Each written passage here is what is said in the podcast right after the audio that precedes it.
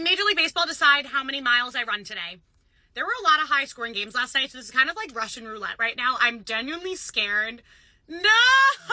Oh my gosh, I'm so screwed. I'm literally so screwed. I mean, that's okay because I want to make a big dent in my Aaron Judge's miles. Shout out Yankees. Thank you. Aaron Judge actually called me on the phone yesterday and said I have to pick it up so that the Yankees can score some runs.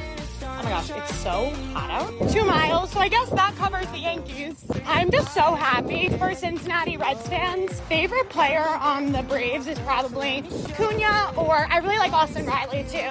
Can we please talk about Elly De La Cruz hitting for the cycle? Joey Votto was like, this team is so special.